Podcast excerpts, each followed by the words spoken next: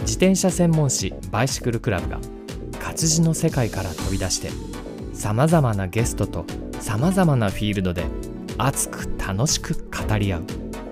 バイシクルクラブ連動型プログラム。BC ステーション本日の配信はグラベルバイクの大流行とともに2015年にアメリカで生まれたイベントグラインデューロを取り上げます。2019年にアジア初開催の地として長野県北部のマダラオが選ばれた第1回。その年の台風19号の影響で参加者が激減しコースもショートカットするなど数々の伝説となったグラインデューロでした。今年は4年ぶりの本格開催となって日本のマウンテンバイクの黎明期から人気のあった長野県白馬で世界中の国々からグラベルバイクマウンテンバイクの愛好家たち約330人が集まる大イベントになりました。10月7日から9日までの3日間バイシクルクラブからは編集部の坂本大樹さん。そして BC ステーション MC の佐藤慎吾が参加し2日間にわたって全長95キロ獲得標高2000メートルを楽しんできました。現地で出会ったダウンヒルエンデューロの全日本チャンプ。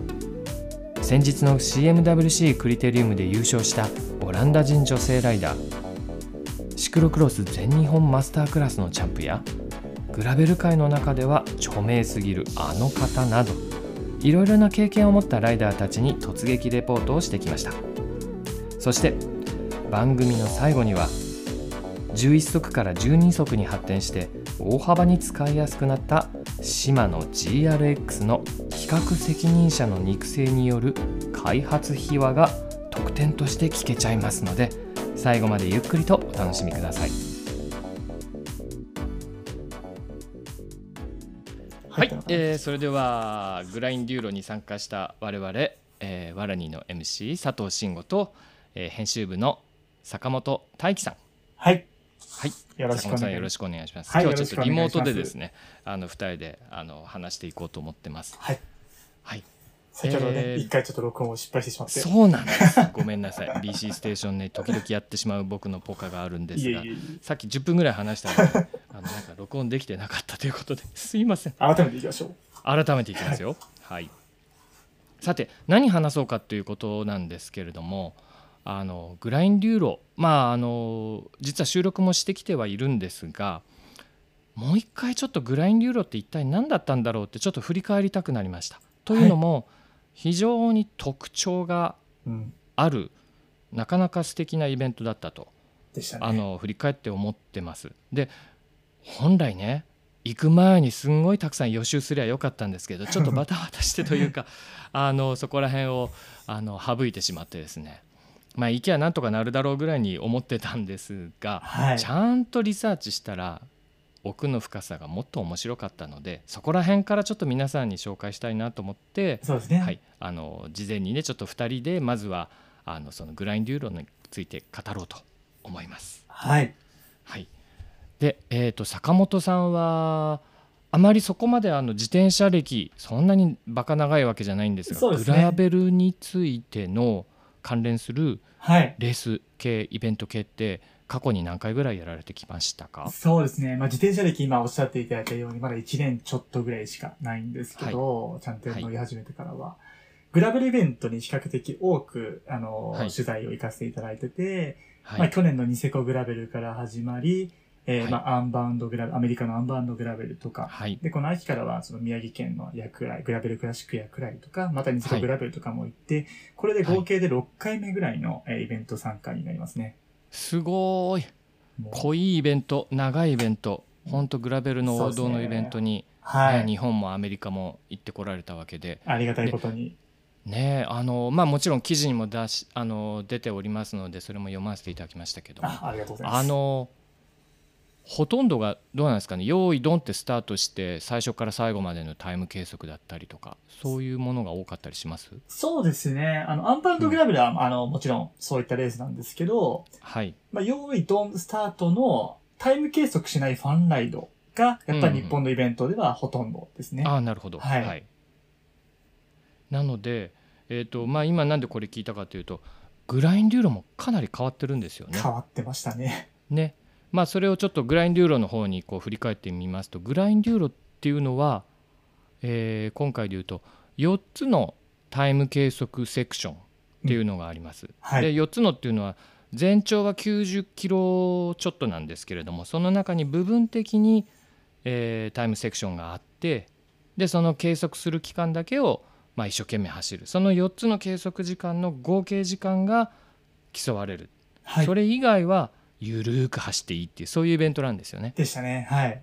はい、でこういうねあのタイム計測がこう部分的にあるっていうフォーマットこれがいわゆるエンデューロっていう昨今あの、まあ、特に下り系のレースであるわけなんですが我々はもうその予備知識がちょっと足りてなかったのはまさにそこなんですけどねそうですね。あれなんですよねちょっと今言っちゃおうかあのグラインデューロの名前をはい。そもそもそれって一体何だったんだろうなって気づいたらさっき調べたらグラベルとエンデューロの足された造語だったっていうのをね。いや、もう、ね、本当に、ね。ただの固有名詞だと思っていたら、そうなんです。そうなんですもうレースの名前かと思ってちゃんと読めよって感じだったんですけども。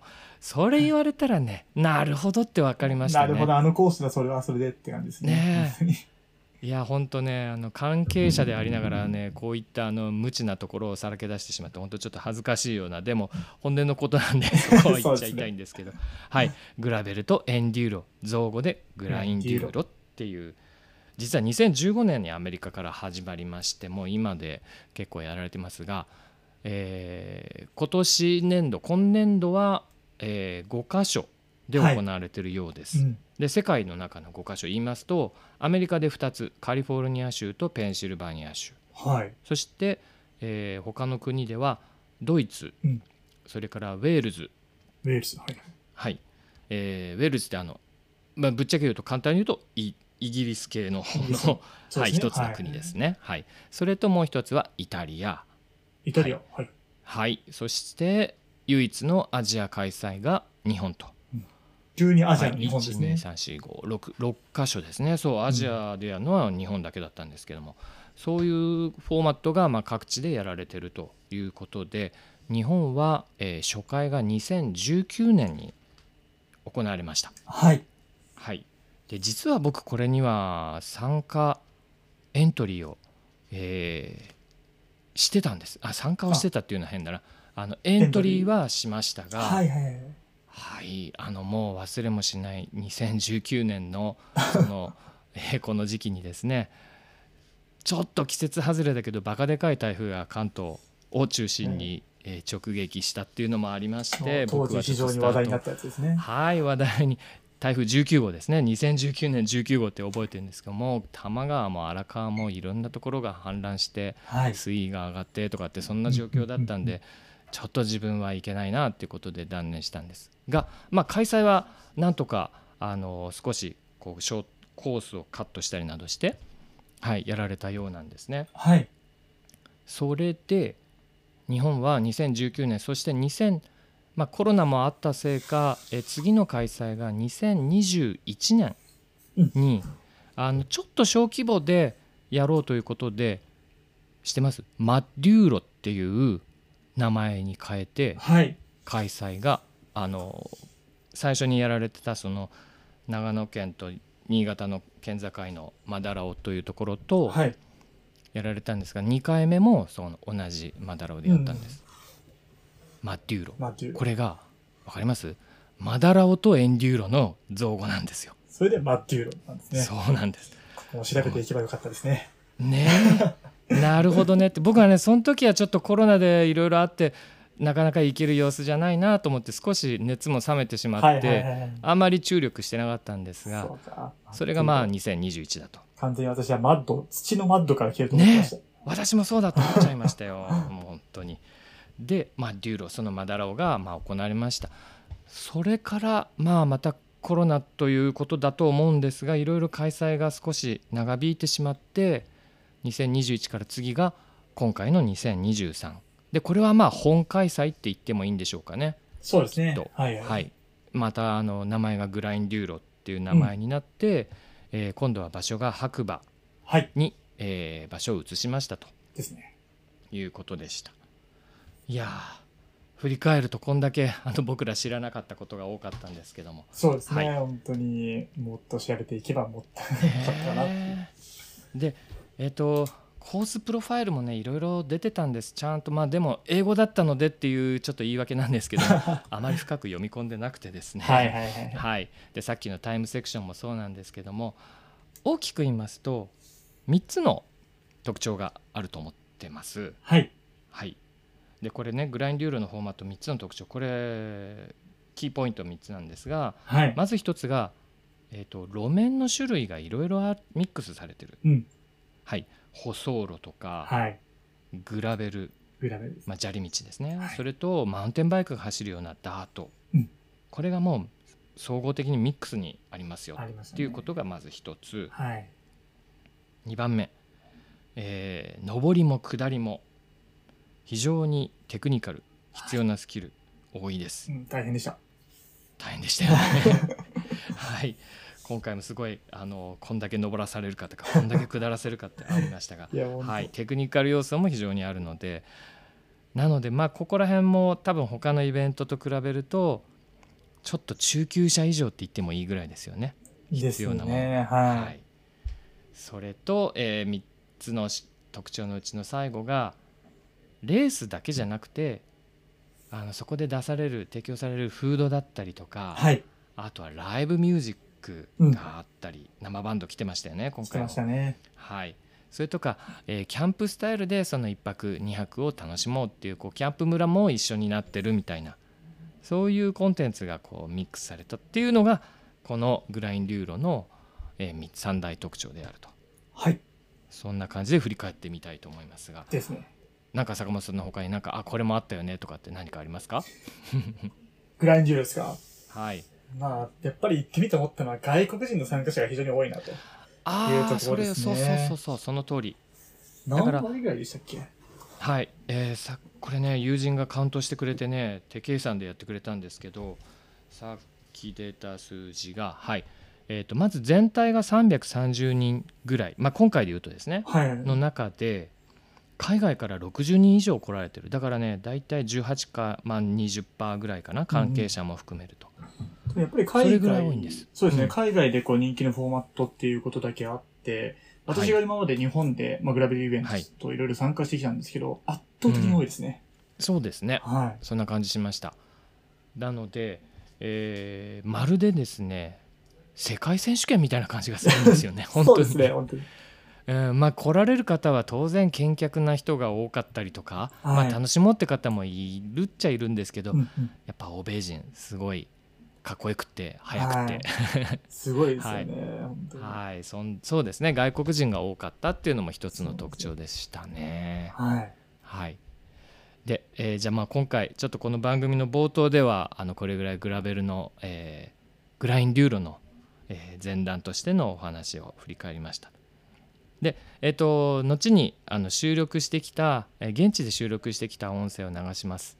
その後もう一回今回の大会振り返って少しまたはい感想を言い合ってみましょうか。うんそうですね。はい。じゃあそういうことで一回あのグラインデューロの、えー概要説明っていうと硬いんですけど、はい、はい、そのテーマでお話をさせていただきました。またお会いしましょう。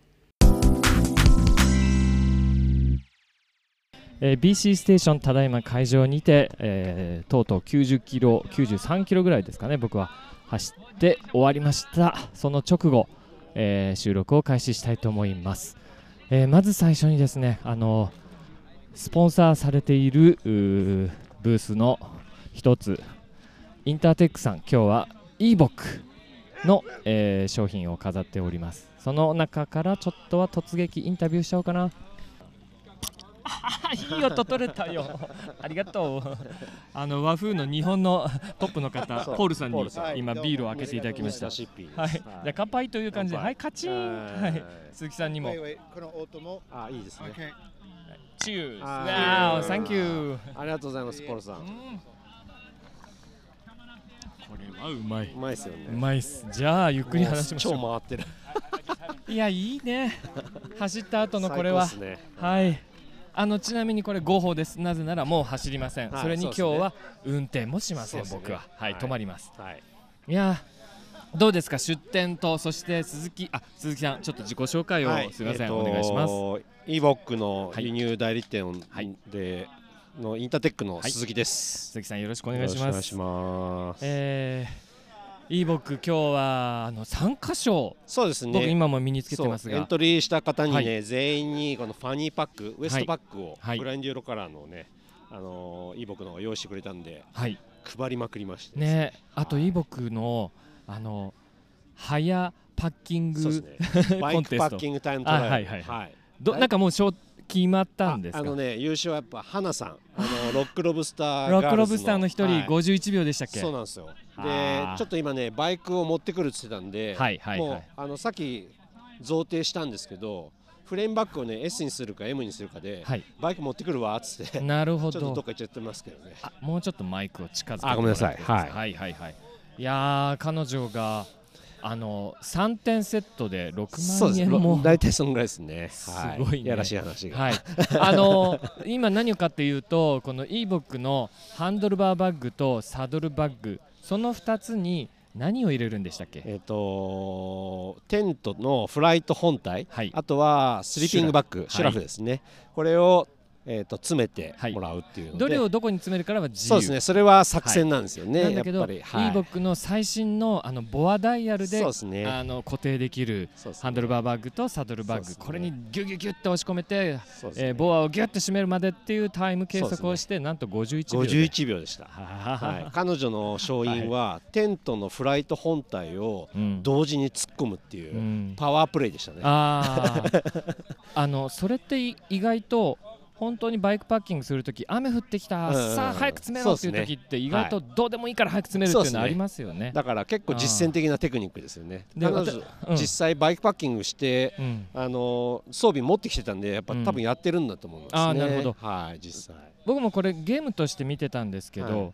実際やっぱ両方その前も後ろもうん。ボアで締めるっていう,、この意外とあ早いんだってそうですね。シンプルにそれを思いました、そこをね体験していただけたのも良かったかなはい。と思います。はい、早い。そして固定力がすごく強いんですね。ね。結構強くえーぐっとテンションをかけられるのはいいですね、でよくそのまあ普通のなんて言うんでしょうベルトバックルっぽいやつで、はい。ギューってこう引っ張って締めるタイプのものがまあうん。ほとんどだと思うんですけど、意外とあれ重さで揺れてねちょっと、はだから増し締めとかってよくやったりするんですが、その点もだボアダイヤルそうですね。まあちょっと緩んだとしても、もう一回カチッとねね。ワンクリックいくとかそうね。はい、そういうのでいけるので、えーあのこの商品あの今日はこの番組のエピソード欄にリンクを貼ります、あありがとうございます。ぜひそこで e ボックのえー、とこれは2023モデルって言ってですか？そうですね。はい。現現行品のもう現行品です。は貼られはい。売られているはい。やつです、販売してます。はい、それとまあもう鈴木さんが今日は、えー、e ボックから、えーインターテックの社長さんも含め3人来られている中で唯一走ったのが鈴木さん。はい。一番年上なんですけど、あのい僕も今日岩竹のフローをこうダウンヒルするとき、はい。僕鈴木さんの後ろの後ろ走ってたんですけど。見 られてましたね。ヒューヒュー言ってましたね。いやもうめっちゃ楽しかったですそこは。楽しかったですね。はい。はい。でもだねさっきの最後のシングルトラックはや嫌でした。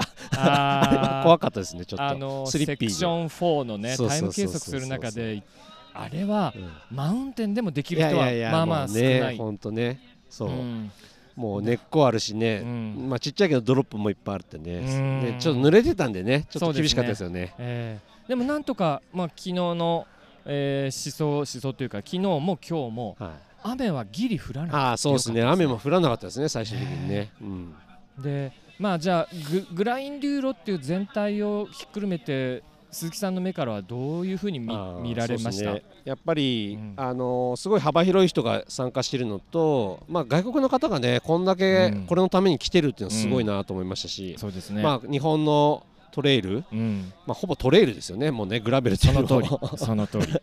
まあでもすごいタフだけど楽しいって言ってくださってたんでよかったかなと思いますねまるでだから僕も世界戦に来たかって感じのぐらいなんか国際色あふれるそうですね本当ね私一緒に走った人の中でパラグアイからああパラグアイはいパラグアイの方とかね。で僕もアメリカ人のパックではい。もうほとんどアメリカ人。で 日本人僕ら2人ぐらいとか そんな感じでねね。すごくこう楽しくうん。英語で話しながらはい。なんて言ってましたけども。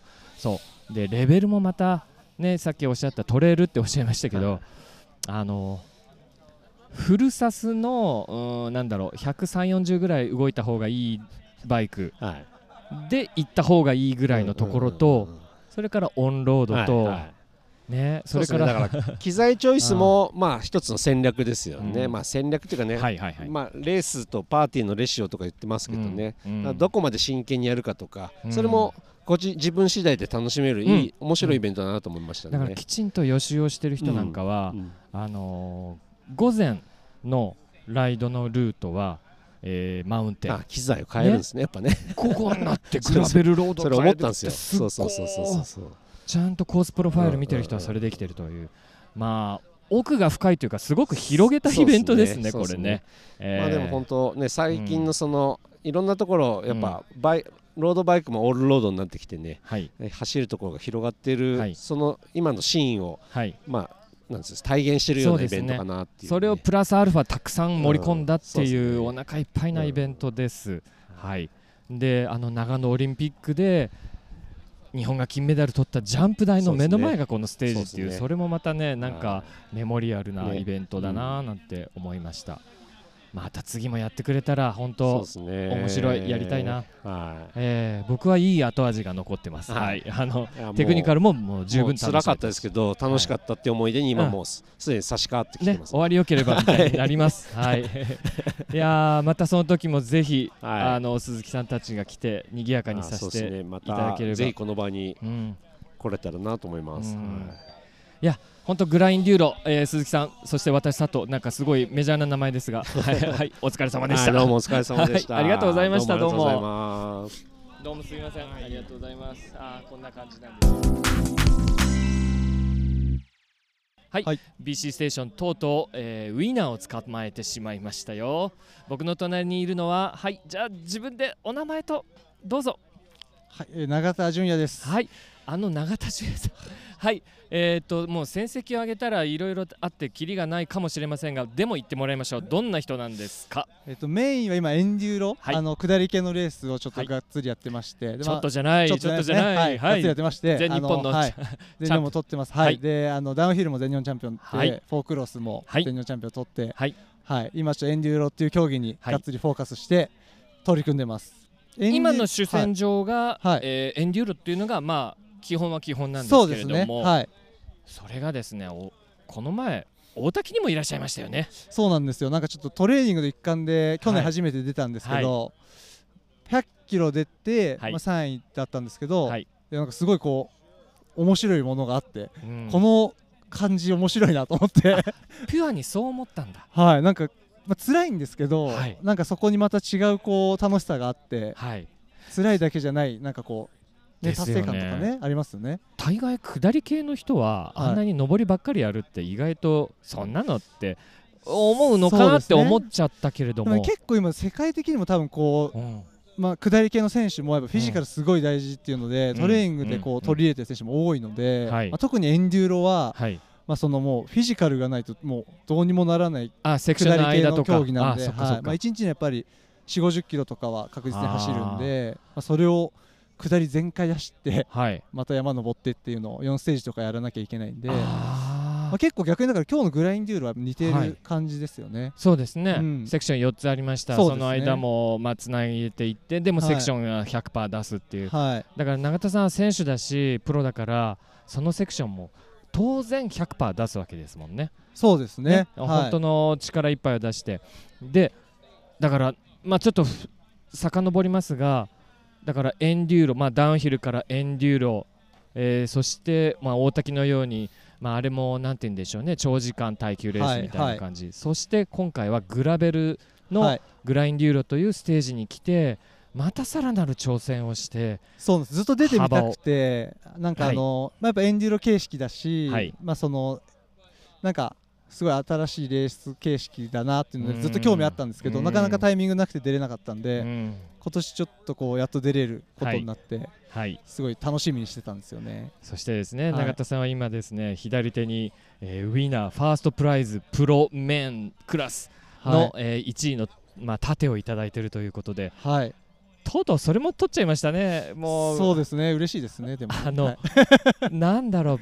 プロの人たちこんなにたくさんトロフィーやら何やらあるとさその一個一個の重みって僕は取ったことないから全く分かんないんですけどもいやー今回はじゃあコースとしては僕らそのグラベルライダーにとったら、はい。意外とその上りもきつい。うん。それから岩竹全部下りました、はいはい。そして例えばセクション4なんかもあのものすごいあのなんて言うんでしょうシングルのツルッツルのはい。ヘアピンカーブの連続結構あれで降りちゃう人もいるぐらい。っていうテクニカル要素もかなりあったコースだって認識はしてるんですがプロの目から見てそれはどう見えたんですか、そうですね。まあなんか難しいところっうん、ていうよりもやっぱりちょっときついなっていうのはあったんですやっぱステージ4、やっぱり。4は上りが上りもこんな登るんですか、はい。って感じだったんで。あとまああのアスファルト区間の進まなさ。あー。あの一回休憩して、はい。そこから計測4始まったじゃないですか、はいはいはい。でしばらく舗装路はい。だったんですけど。油断してましたよね油断してました完全に。からの あのまた一回下った後直投？また直投してそれもオフロードでキュンキュンキュンキュンつづら折りを登りつつ、はい。い、きなり見えた右側にはいこっからシングルの下りがありますあのっていう。下りのシングルはやっぱり僕的にはすごいもう、ごちそうさまですって感じだったんですけど、うん上りがもう、うん。はい。なんかあの 80m とかでしたね獲得標高が。100とか、はいはいはいはい。こんなにきついんだっていうのはちょっと思いましたね。なるほど。いやでもまあもがけるだけもがいて、うん。はい。いやでもなんか4はすごいきつかったですね。そうですね、はい。だから普通グラベルで走り込む人たちのその上限値をさらに50%増しのものを増やしましたとか、えー耐久面もそうなんですけどもテクニカル面もすごく増やしたっていうのがこのグラインデュールの幅の広さ。すね。そんはない感じがしましたね、うん。いやでもすごい面白かったです。なんかこう、ええいろんな要素があるというか、こういうのはね。永田さんにとってやっぱプロ選手の今後の活躍の中でもこの今生かされたものって結構肥やしになったりするもんなんですか？やっぱいろんな競技最近取り組んでる中で、うん。やっぱ一個一個すごい経験がこう、まあ、うん自分の武器になってきてるんで、うん。やっぱりこう、まあ、ロードはロードでうん。自分にすごいプラスになるものもありますし、まあ、こうやってグラベル来るとまた違うこう世界観もあったりとか、まあ、全部の競技がこう自分にとって今プラスになってるので、うん。うん。まあ、なんかこう今までの自分の中の常識をこういろんな競技やることでうん。変えていけるのがやっぱ大きいなと思って、うん。まあ、いろんなもんやってるんですけど、多分いろんな競技の美味しいところが多分違ったところの競技に行ってもなんか生かされてるプラスになるっていうのがすごくこう本当に結果になってるんだなって そうですね。なんかいろいろつながってる部分は絶対あると思うんで、うん。逆になんかこう、ね、あの下り系のレースにも逆に、うん。あのエンデュランス系の人たちも来てほしいですし。そうですね。うん、なんか逆に得るもの絶対あると思うんで、うん今回来てグラベルばっかりやってる人はあんなダウンヒルやったことないとか、はいでも面白さがそこにあったらそこにもまた、まあ、自転車をチェンジするなりなんなりして、はい自転車っていろんなものがあるから、ね。はい。やればやったもん勝ちみたいなところそうなんですよ。いろんなものがある。ありますねはい。やっぱ自転車っていうワードってね、うんもういろんなものがあるわけで、うんそれぞれ魅力があって、うんもう切りないですけどね。切りないんです切りはないで体も1個し一かないし個しかないんでそうなんですよ。時間もみんな同じ平等なんんだけれどもはい。なんかそのあ数ある制約の中から自分の面白さを広げ、えー楽しみを追求するこれは本当自転車人間にとっては幸せそのものですねそうですね。本当にもう、今、うん世界がいろいろ広がって楽しいですね。うんでもはい。いやー本当あのそれを有言実行された永田さんあのー表彰式の後に捕まえて速攻突撃インタビューさせていただいてありがとうございますありがとうございます。生の声やっと聞けたと思って今すごくほっとしてま引きす続き、はいこれからも活躍よろしはいく、あの頑張ってくださいはい、ありがとうございます。ありがとうございました。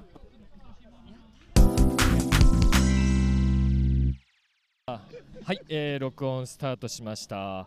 ちょっとね、今ね、アフターパーティーというのが始まったそうで、賑やかなバンドたちが。ちょっと賑やかしておりますが、すいません、じゃあちょっとマイクを近づけていただいて、えー次のゲストの方、紹介させていただきます。すいません田崎さん、はい。あの愛車の前で今僕ら立ち姿でこう収録を始めさせていただいてますが、まずは自己紹介からお願いいたします。はい、えー新潟市の田崎と申します。えっ、とロードは FT キリンザンレーシングで走っていて、はい。シクロクロスは東洋フレームではい。走ってたりします。あのすいません。田崎さんのフレームに田崎あ友安田崎ってこう日本のマークがあってこうなんかはい。特注な感じがするんですが、はい。えっとなんかスポンサードされてる僕な全然知らなくてすみません。いやえっとあのプロライダーとかこうサポ全然あのサポートライダーとかしがないサラリーマンなんですけど、あそういうことなんですか。はい、あの東洋フレームで作るとネーム入れてくれるんであそういうことなのか、はいもう一流のなんかレジェンドライダーかと思って全然そんなことないんですけど、じゃあそういう意味では、いこれであの世界で唯一のフレーム作ってもらえるなっていうるほど、はいこれ見るとこれもしかしてトップチューブダウンチューブカーボンそうですうおーカーボンと、えー鉄黒森の、です。えー接着フレームでっていうので、これまたすごい珍しいで東洋ってその漢字で書いてあるフロントフォークもねカーボンフォークだと思うんですけども、なるほどこんな激渋バイクで渋々です。はい、えー今日はグラインデューロ参加は何回目ですか？あ実は初めてなんです。はい。はい。どうでした？今日のグラベルグラベルライダーにしとってみたら。出た以上になかなかはい。エキサイティングなコースだったんですけど、はい。ただ今日のあのーコーディネーターのアダムさんはい。のはい。大会って今まで何度か出たことあってあそうなんだ。はい。なんでちょっと免疫あったんであまたアダム免疫あった人、はい。あこれすごい。んこの感じかっていうのはあったんではいはい。あこれね、はい。みたいな。はい。そこまでは僕仰天はしなかったですけどクレイジーでしたね。僕アダム歴が今日あのバージンだったものですからちょっとびっくりしてましたそうですよけれどもね。そういう方多分いい。っぱいいらっしゃると思うんですけど、はい、あの昨日でちょっと慣れ免疫ができ始めて、はい、午前でああやっぱりそうかと思って。まあまあまあまあそこは置いといて、はい。でも僕もグラベルで走ったんですけども、はちょっとなんでしょうこうグラベルの域を完全に飛び越えた。完全に違いましたね。グラベル100%じゃなくてグラベルひなんつうんでしょうグラベルでは無理だぞっていうところを50%こう追加されるようなそんはない。コースプロファイルででしたした。ね特にあの S4 の、はシングルの激上りあ激下りまあ、いきなりあのセクション1のはい。岩竹の下りも、なかなかでしたけどね岩竹グラベルで下るってそれは僕はもう昔岩竹を知ってたものですけどもあそうなんですね。グラベルではあの下るのは初めてでした。あえー自分あえの、うん。もうああいうバーブとかもやったことなくて、あそうですか。岩竹も知らなかったしあなるほど。なかなか面食らいましたけど面白かったですね。面白かったですね。なんか終わりよければ全てよしだから今ね5体満足ちゃんと生きて帰ってこれたわけだし。そうですね。そう終わっちゃえば、今日なんか良かったなっていう思いしかないかな、はい。まあさすがに自分の限界を超えさせていただくっていうイベントってなかなかないのでうん。心拍を超えるとかいうのはあるけどテクニカルとかいう部分をね上りも下りもテクニカルな部分をこう超えさせてもらえるっていうのは、はやっぱあのちょっと高いエントリーフィーだったけど出した回あったかななんて思いますけどね。思いますね。うん。だしルートのセッティングも、うんこういろんな景色を見せるような、はいはいはい。こう白馬のいいとこいいとこを巡らせる、まあ、アダムらしいちゃんとルーティングになってたんで、えいや意と南も行ってそういろんなとこからアルプス見せるぞみたいな。アルプスは見せられるし川沿いも多いし、ね。あと畑や田んぼのなんつうの、うん。あの刈り込まれたはい。金色に輝いてた、ですね。ライスフィールドをガーッはいとあの真ん中飛ぶ、あれで古民家の脇通らせたりとか。ね。そういった意味ですごくこう白馬を満喫できるいいうんコースだったなと思いますね。でたまたまラッキーなのは今日もまあ幸いに雨降ってないですけども、気温がそんなに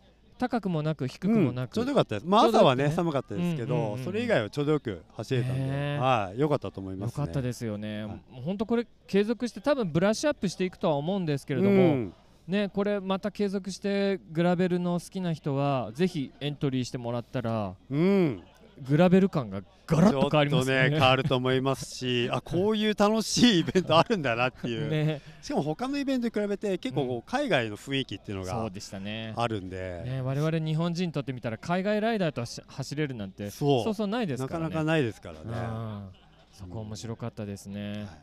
どれぐらいで終え終えられたんですか？走って帰られた時間。なんか時間計測って僕もよく分かってないんです。5時間ちょっとぐらいであ本当に。実はあの3番手ぐらいで帰っえー、てきたんで、えー、すごい。これいけるかなと思ったんですけど、うんやっぱセクションだけで見ちゃうとやっぱ下り要素がね、大きかったんでちょっとマウンテンの選手がやっぱかなわなかったんでね。ちょっと悔しいですけどね。ですね、はうんまあそれもあるんだけどあんまりこのイベントってレースレースしてるよりかは、うん。そうじゃない部分をもっともっと楽しんでもいいよみたいなそう,、うんいうい、そうノリがありそうそうましたセクション以外はね、はい。ゆっくり景色ね。楽しみながらで。でね、他のその一緒に走ってるパックでうん。みんな喋りながらとか、はそうそうそう。そっちの方が逆に時間的に言うと長かったりするので、そこを楽しむ、うん。でセクションセクションでまた集中して楽しむってそう。でいうすね。僕もこういうセクションで区切られてタイム計測するっていうのはこういうエンデューロ形式っていうのかなそういうのも僕にとっても初めてだったうのでん。これはやっぱ目から鱗本当にやってよかった。そうですね。そう思いますが、はい、こんなあの別にグラインドゥーロに用意するわけじゃないんですけど でも本当にそう思いましたのでちょっと今、かボロっと言ってしまいましたけど。いやーでさっきポロっとですね収録始まる前に田崎さんから聞いちゃったんですけど田崎さん新潟から来られて、はい自走で帰るって本当ですか？そうですね。まあ昨日も自走で獲得標高3000稼いで、今日2000稼いで、まあ明日も2000ぐらいですかね。もう3日間全部ふっくるめてグラインデューロやってます、ね、そうなんです。もう家に帰るまでがグラインデューうわ 遠足を遠置き。換えてグラインデューロ大人の遠足です。はいこんなあのフィジカルあの鬼フィジカルをお持ちの田崎さんを今あのたまたま取材をしてしまいましたけどもいやあの帰りも、えーね、玄関を入るまでが、えー遠足グラインデュールですのでね。ぜひ安全に、はい。はい。今日突撃インタビューとなってしまいました。が本当にご協力ありがとうございました。ありがとうございました。ははい、じゃあ配信をお楽しみにしてください。い、失礼します。あり。がとうございました。はい、えーでは BC ステーション次のゲストを紹介させていただきます。えー初めての外国人女性という はい。私あの実は昨日見つけちゃったんです。この見たことあるぞこの人。この方なんと CMWC、えーサイクルメッセンジャーワールドチャンピオンシップスのクリテリウムでなんとぶっちぎりの優勝したミシェルさんです。ミシェルさんこんにちは。こんにちは。あのちょっとミシェルさんねあのクリテリウムもやってで今回グラインデューロをやってっていうのがですねすごく僕珍しいと思ったんですけどはい実は今あの同時通訳してくれる方があの僕の目の前にいるマイケル・ライスさん あのマイキーことマイケルさんに今トランスレーションしてもらってます。マイキーさんありがとう。はい。あだからマイキーさんの声も取らないとちょっとこの番組成立しなくなるので僕日本語しかちょっと話さないけれども。はい、どうもよろしくお願いします。はい。マイキーです。マイキーさんです。じゃあ聞きますね、えー今日のグラインデューロ走ってどうでしたか？So, how was the Grinduro today? What did you think? I really, uh, I really liked it. Um, yeah, the course was, uh, yeah, the course was actually pretty bumpy, sketchy, but I really liked it. Uh, it was the first time for me. Oh, yeah, uh-huh. it was the first time for me on the mountain bike. Had some mountain bike. Uh, uh, yeah, and first I wanted to do it on a gravel bike, but um, my boyfriend did. Um, so gravelly, cool. Uh, と思ってたけど、でもグラベルは無理よと言われて。yeah, my boyfriend did like a. Uh, he he did the course one time, and he told me like, "You're not going on a gravel bike. You go on a mountain bike." So we rented one. まあ、一回コース走っああの恋人が走ってたら、もうこれはグラベルバイクで無理だから、マウンテンバイクを借りて、それで使ってください。私も思いましたこれグラベルバイクの限界超えてるよねって私、さっき岩岳のコース走ってきたけど、グラベルバイクで行ったけど、これはダウンヒル技術ない人は絶対危険。だからちょっと今回け大きな怪我もあったらしいんですけど でもまあなんとか無事乗り切った人にとっては目から鱗だったんじゃないかなって僕は思ってます。はい、ひらめいた人いますね。では、えーじゃあミシェルさんにお聞きします。あの日本の白馬のシチュエーションその景色どうでしたか？So, what do you think of this Hakuba area and what you've seen here? Um, well, at first we went to Tokyo, then to Kyoto, and we went to Nara, and then we came to Hakuba. um, and it was way different than the cities before. Uh, but I really liked it. It's it's like when I closed my eyes and I opened it and I didn't know that I was in Japan. It felt like Switzerland or Austria? It's really common actually. Yeah.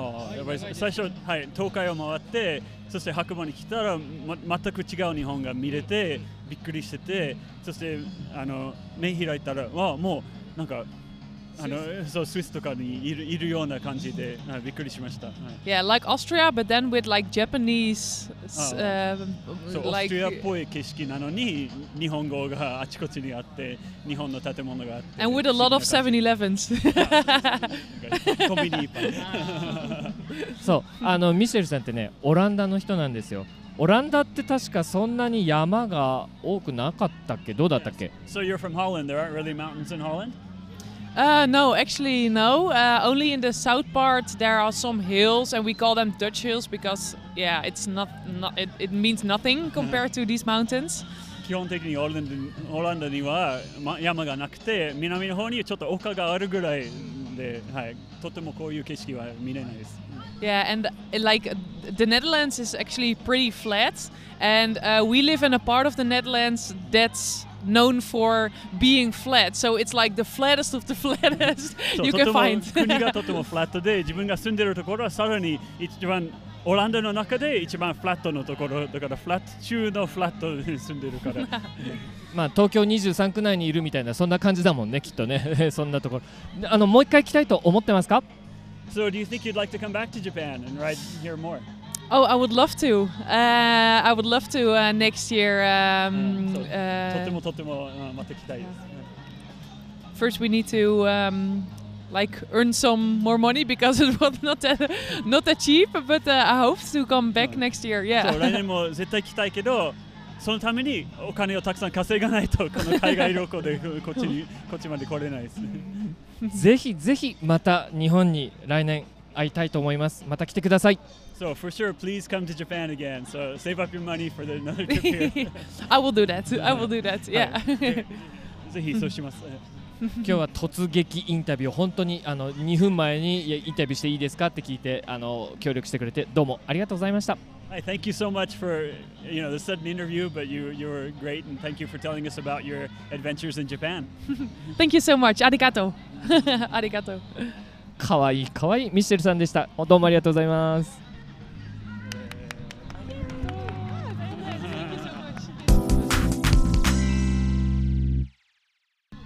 はい、えー、じゃあ BC ステーション次のゲストやっと、えー、また登場。またっていうのはごめんなさい。あのそういう言い方じゃないんですけど横浜でお会いしました、ね。横浜で収録させていただきました、はい。あの、えー、もうあんまりたくさん紹介しなくてもちょっっと有名すぎて。そんなことないですよ。あれなんけどまあマッペさんです。はい、マッペです。こはい。んにちは。えー 正式名称。石井正徹さん。はい、石正徹です。はい。でもね、はいマッペさんって呼ばれれてます。そうですね。はい。あの一緒に走ってもらってありがとうはい、ございました、い。や、こちらこそ楽しいあの一日を過ごさせていただきまして、ありがとうございました。マッペさんはさまあ、はい。本当グラベルではい。いろんな走り方を追求したりまあ本当うん。それが、なんだろうこう長距離もやれば、はい。オンロードもやればはい。オフロードのガシガシ下りも上りもやってるっていうはい。本当に有言実行してる方なんですがねその中でもこのはい。今日のルートどうでした、今日はですね、結構あのロングな距離は95キロぐらいうんうんあるんですけど、うんあの上りと下り結構あの激しいなって思いましたね嬉。しいですね。はい、下りが特に、あのまあ、マウンテンバイクの断然有利なぐらいにちょっとえぐい感じがあって、えー上りもですね、あのサドルのなんかてっぺんに座ってないと登れないようなところとかちょいちょいあったりして、まあですねいい意味で楽しめましたね。あの、はい。多分僕ら今走り終わったばかりだから、はその直後のなんて言うんでしょう S4 のねい、はい、シングルトラックの激 下りがちょっはい。と記憶に新しいんですが、ですね。何気に S1 って言ったらいいからな、はいはいはい。最初の上りはい、岩岳を全部登らせられるっていうのも、ねはい、ちょっとグラベルライダーにとったって ありゃすごいですよね。あれなかなかですね僕はあのスキーでしか来たことなかったんで、まさかですね初めての岩岳が、ん。あのねグラベルバイクで登るとか 思ってなかったんで。でさらにそれを全下りをフローラインっていうね、あのまあ普通フルサスでやったら楽しいようなところをあれやは本当にあれはですね、うん。結構楽しかったですね。バーンも綺麗に整ってるしね本当にあこう気持ちよく曲がれて、終始あれはね笑顔で。わかる。すごい楽しかった。なぜなら僕マッペさんよりちょっと後ろからあー前から走ったけども、マッペさんがどんどんどんどん近づいてきて ヒューヒューヒューヒュー言いながら 下ってって、はでしかもなんかこうリリアのタイヤがひょんひょんひょんひょんこうバックのかあの、はい。たんびにですねあの飛び上がってるところがね。この人楽しがってるなって。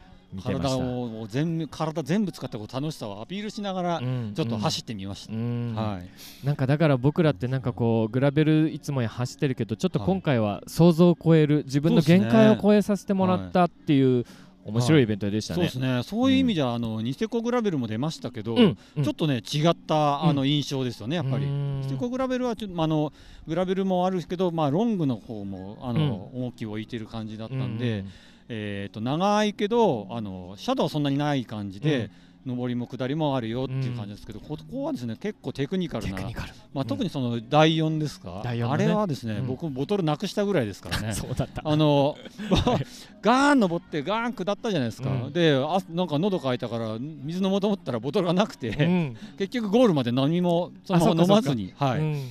行くぐらいだったんであれはですねグラベルバイクでも走ってる人もいると思うんですけど、うんあの慣れてないとまあ厳しい感じでしたね,、ね根っこゴリゴリでしたからね。そっかボトルなくすってそれだけ、はいえー地面からの突き上げやら、ねあの落っこちる衝撃やらで、はい吹っ飛んじゃうってことでますね。ね。はい、うんいつの間にかなくて全然気づかなかったですもん。はい。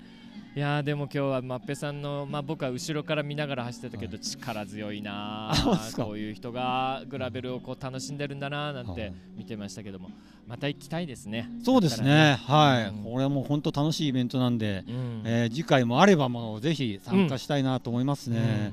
日本じゃあんまりこういうグラベルイベントってもうニセコかグラインデューロかとかそういう大きいイベントないんで、まああの継続してやっていただけたらなって本当に思いますね。そうですね、はい。うん、そのために多分、まあ、僕は思ったんですけどこんだけ結構持久力やらテクニカルやら耐久面トータルでこうやんなきゃいけないから結構これにはい参加するには、はい。まあまあなちゃんと予予備あ知識も得る。ね。ね。はい。最高にもちゃんと入れられるとか、あとはもはい。う当然練習として坂練だったり下り練だったりとか、下り練は特にあのジープロードの下りとかあんまり関東じゃ味わえないんで、そうですねこれがですね、あの恐怖心があるかないかでだいぶ変わってくれますね。はい。はまあ、だからあの初級者にも全然来てくださいってはちょっとおこがましいそこまでは言えないんだけどい。も、はい。ある程度いあのあなんでしょうこう新しいグラベルを発見したい人だったり、はい。あの地足が強くなってきたそういうチャレンジャーになる方はぜひはい。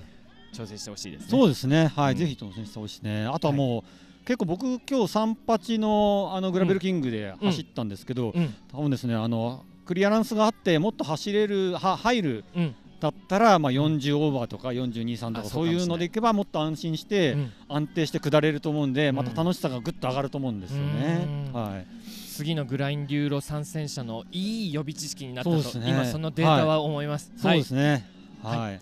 また行きましょうみんなで。そうですね。はい。まだ参加しない方もぜひ参加していただきたいですね。はいはい。ありがとうございます。はい突撃インタビューでした。いやどうもありがとうございます。石正徹さん、マッペさんでした。どうもありがとうございます。ありがとうございます。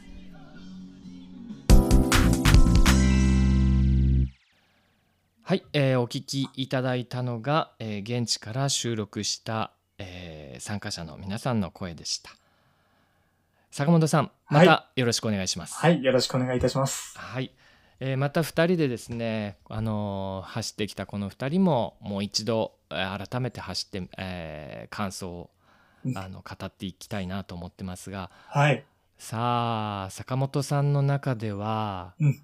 その過去に走ってきたグラベルはい。イベントレースと比べてどうでした？いやー、難しかったですね。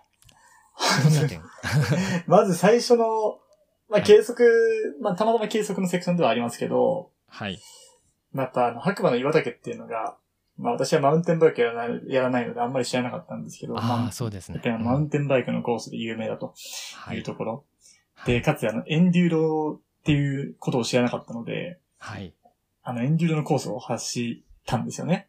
うんそうですねやっぱりサスペンションのエンデューロ形式で何もない、えーうんタイプのグラベルバイクでうん。走ったんですけど、まあ、はい。私にとってはもう怖かったですね。いつこけるんだというところであ。の、実際こけませんでした？大丈夫でした？私は大丈夫でしたね。あすごいただ周り結構やっぱりこけてる人もいたりとか、うん慣れてる人、うん知り合いとかも、たくさんの人が落車されてきたんで。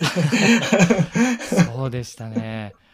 あの、まあ、もう一度あの言いますと僕と坂本さん走ってきてほぼほぼ同じようなパックで走ったりでも坂本さん結構撮影もされてたんで、そうですね、あの止まったりまたダッシュしたりとかして結構激しくも走ってました。ストップゴーで2人とも、えー坂本さんが多分コンチネンタルの 40C のタイヤはい。でしたよね。そうですはい、でバイクがリドリーですよね。はい、リドレーのカンゾファースト。リドレーか。ははいい、カンゾファーストっていうカーボンバイクで、はい。はい、それでグラベルじゃないや、えっと、GRX の12速フはい。ロントシングルで、その GRX のアはい。ですね。はい、えっと、フロントが40丁でしたっけ？はい、フロントで、リア40が、の、リアが10、45。はい、10から45 45というね、出たばかりの GRX の、えーコンポをつけて走ってましたと。はい。で僕もはい、あのグラベルバイク。僕はまあモノラルというバイクチタンのバイクに乗ってるんですけどもフロントが38で、えーリアは11速ですが、えー11から42っていうギア比で走ってましたが、まあ全部使い切りましたけどね。はいえー本当に使い切りました。足りないってことはなかったですけど、まあ、あってよかったなっていう感じですね。ですね。うん僕うん、僕もそうだな。足りないっていうのはなかったけれども、本当にまあ坂そのものがやっぱり厳しかったりとかしましたし。ね。えーでやっぱり今回走ってみてそのマウンテンバイクのスキルっていうのがあった方が多少、うん多少というかだいぶ有利には働くようなそういうコースだったなって僕も思いました。そうですね。やっぱりうん、下り、一番最初に、あの、おっしゃっていただいたように、下りが結構テクニカルで、うんうんうんうんいわゆるこう、グラベルのテクニカルを超えたような場所も結構 あると。そうですね。シングルトラックもあったりとか。ええであったあのので岩竹の下りってすごいこう細かく造形されたフローなトレイルなんですけども、はい。あのとてもまあなんでしょうマウンテンバイクのハードテールもしくはフルサスペンションバイクのために作られた上下動の動き縦の動きとはい。横のこう大きなバンクバームに使って、えーコーナーを回りきるようなはい。横の動きとミックスされてるのでうん日頃林道ぐらいしか走らないような ね。まあグラベルライダーにとっては結構未知の世界というか激しく縦にも横にも振られる世界でしたからね。あそこまで全身で本気で集中して衝撃を吸収しないと飛ばされそうになるみたいなのはうんあんまり経験しない。まあだからこその、こう、下り切った時の達成感っていうのはすごかったですよね。うーんそうですねだから今まで僕らが出してて100%をさらにまた超える、えー路面をこう発見させてくれるそんなレースでしたよね。そうですね。まあでも意外に思ったのは、ああいうコース、グラベルバイク多分普通に走れるんだなというのは逆に思いました。なるほどなんで、坂本さんはそうやって思えるよねそっかそっか。そうなんですよ。あの、うんちゃんと、あの、走り方とか、心構え、心構えとか、うんあるいはマウンテンバイクの技術がある人なんかは全然グラベルバイクでいけるんだろうなと。だからグラベルバイクってやっぱりどこでも走れるなっていうのは改めて感じましたね。うんそうですねグラベルバイクの意外とそのポテンシャルって意外とふ広いんだなって僕は本当それは今聞いてなおさらそれは深く思いました。うん意外といけちゃうんだなって そんな感じですね。うん、あとは私は言いたいのは声大にして言いたいのは白馬が綺麗すぎる。ああ、そうですね。本当にずっと綺麗でしたね。あのだ収録したどなたかもおっしゃってたんですけどもはい。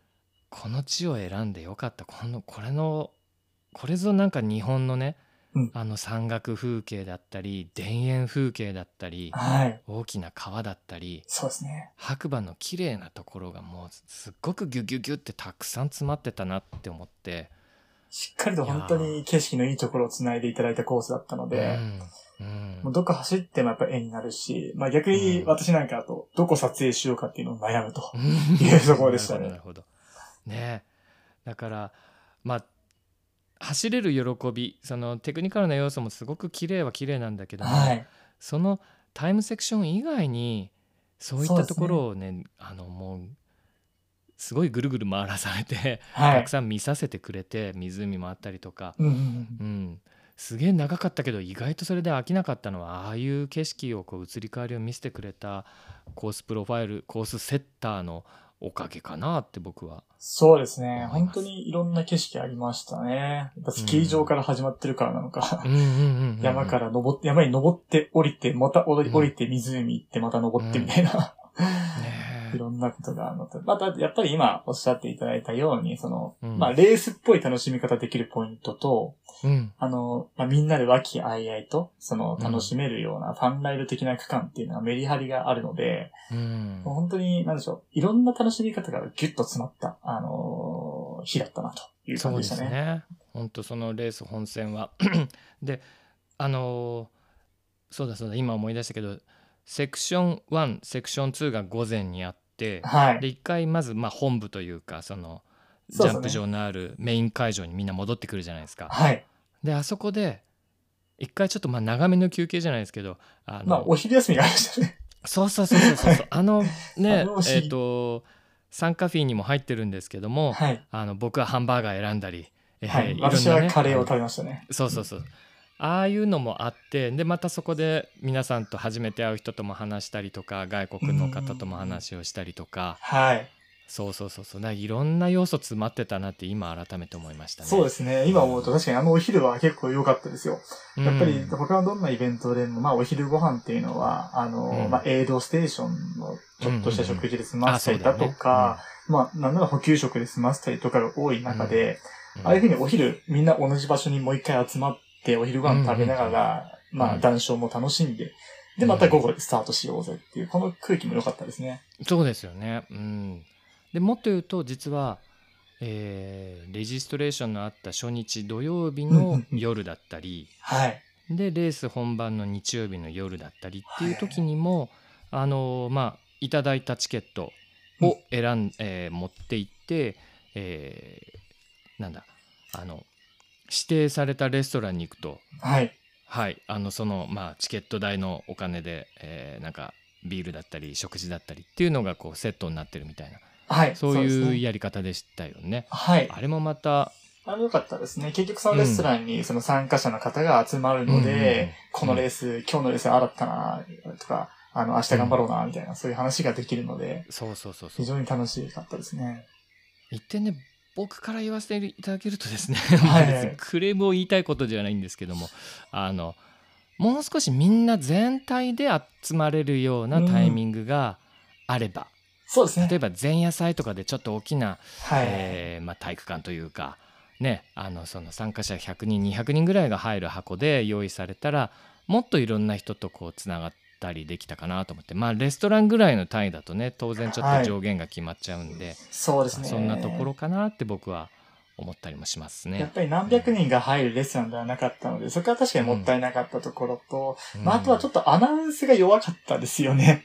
はい、アナウンス弱い。あ、ちょっとこれもう少し説明してください。どういう意味でしょなんかその、例えばその、う。うん。えーまあ、この後、このレストランで、えーみんなで集まって食事会ありますみたいなご案内、うんパーティーありますみたいなご案内があれば、もっと多くの人が多分移動したんですけど、多分あれ、配られたパンフレットに書いてあるだけで、うん。そういったご案内があまりなかったんですよね。はい。だからやっぱり聞くと、まあ、中にはね、その開催を知らなかった人がいたりとか、開催してんのってこう疑う人とか いたりとかしたので、まあその辺はもったいなかったかなというふうには思いますね。すねまあ改善点かなというところですね。うんなんかこのマイクを使ってこう一応アナウンスはしてんだけどちょっと聞き取りづらかったりそうですね。ねあの一過性のマイクに頼った音声だけだとやっぱりちょっとアナウンス力っていうのは足りないですよね確かはいにね。。おっしゃったですうんね。そうなんかどっかに貼り出すとかでもいいですし。あそうそうそうそうそう、はいもうちょっといつでもどこでもそこにあれば、まあ、物理的に見えるものがあるってだけでもね安心感ありますしね、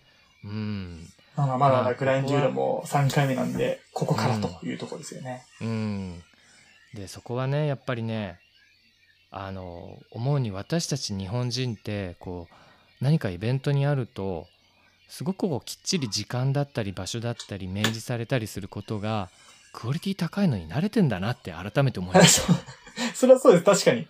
おっしゃる通りですね。だから時刻表でねもう30秒とこう変わらない自転車あ電車がこうやってくる国うんうんで、うんうんまあ、世界中探しても日本ぐらいじゃないですか。そうですね。それぐらい時間にも正確ねアナウンスもすごく正確に皆さんにあの迷わせることなく表現するっていうのも、慣れちゃってる日本人にとってはそうですね。ちょっと今回のファジーな流れはあれあれって思ったけどまあ3日間ぐらい過ごしてるうちにねあまあこんなもんだろうな っていうそうですね。もう2日目ぐらいには慣れてきましたね。2日目に慣れてきましたね確かにね。むしろ楽しくなってくるという。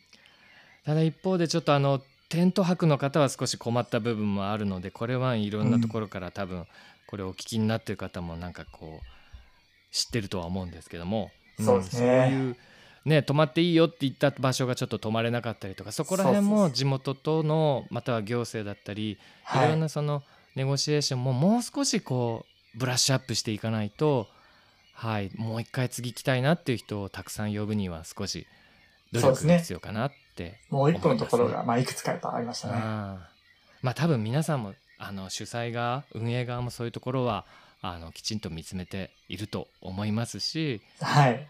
で何しろそうそういうことがあったにせよやっぱりそれでも行ってよかった走れてよかったっていう声がやっぱり僕の周りはすごく多かったんでこれは絶対はい次にあのつながったらまたはい。ねファンが集まるんじゃないかなっていうそれぐらい求心力のあるイベントだと僕は思います。いや、もう本当に楽しさで言ったらやっぱすごいイベントだったので、うんあとはその、まあ、しっかりとした、えー進行があればもう完璧なんじゃないっていう感じですね。そうですね。うん。ぜひまた次回もその期待値を込めて、でも本当にポテンシャルは間違いないんで。ええで、あの別にこれね、グラベルじゃなくてもいいんですよ。マウンテンバイクでもいい。これはあのそうですね。じ自転車が特にこだわってないっていうのはあのちゃんと書いてありますから、はい。よく予習して、そのコースプロファイルに合った楽しみ方をもう100%、120%できるように僕はうん次に向けてちょっと準備していきたいなって思います。そうですね。バイクも本当にいろんな種類のバイクでみんな来てたんで、うん。もうこだわりのバイクで参加する楽しみっていうのも多分あるなというところですね。はい私はね多分もしかするとねホイールを2セット持って行ってねお ロード系のちょっとはい細め、はいはい例えば35とか38はい。でじゃあ下り系だったら45とか50入っちゃおうかなとかねあー1台だけでもそういう楽しみ方もできたりなんかななんて思ってたあーそれはいいですね。こ 今年なんかあの、ハーフタイムで昼休み中にバイクを買える人もいましたからね。り いましたもんねね前半マウンテンにして後半グラベルにしてとかっていうのもねね。いらっしゃいました。それ頭いいなと思いました、ね本当に。まあ次が1年後あればすごく嬉しいですけどもまだ未定ですけれども、はい。はい次に期待していきたいと、ぜひ、はい、ウォッチしていきまししょう。はい、で、えー、と番組の最後になりますがちょっとここで、あのーこの番組の最後に特別付録と言ってもいいんでしょうが、えーなんとあの今、えー出たばかりのシマノ GRX12 足について、開発秘話をですね現地のシマノの、えー企画の責任者の方にうん。聞いてきました。プライベートで参加されていた。はい、はい、あの松本さんです。うんいろいろ松本さんはですね、あの記事にも出てたり、そうですね。あとあれですね、新製品発表の場でも確かいろいろプレス向けにこう発信してた方のはい。一人なんですけれども、その松本さんにマイクを握ってもらって BC ステーション収録をしてきましたので、ね貴重なお話ですね。はい、ここだけしかない初出し情報もあったりします。ぜひ聞いてください。はい、では最後にそちらをどうぞ。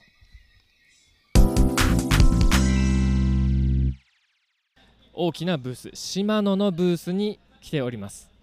私の隣、はい、早速紹介します。シマノの松本さんです。松本さん、こんにちは。こんにちは、松本です。ちょっと座って話しましょうかね。あ今立ってたんですけど、はい、松本さん、今日よろしくお願いします。お願いします。松本さんというのはどういう人かちょっとちゃんと紹介しようと思いますあの今、えー新製品として、えー12足化されたあの GRX の開発の責任者という立ち位置でよろしいでしょうかそうですね。えっと、はい実際には企画の担当で、なるほど。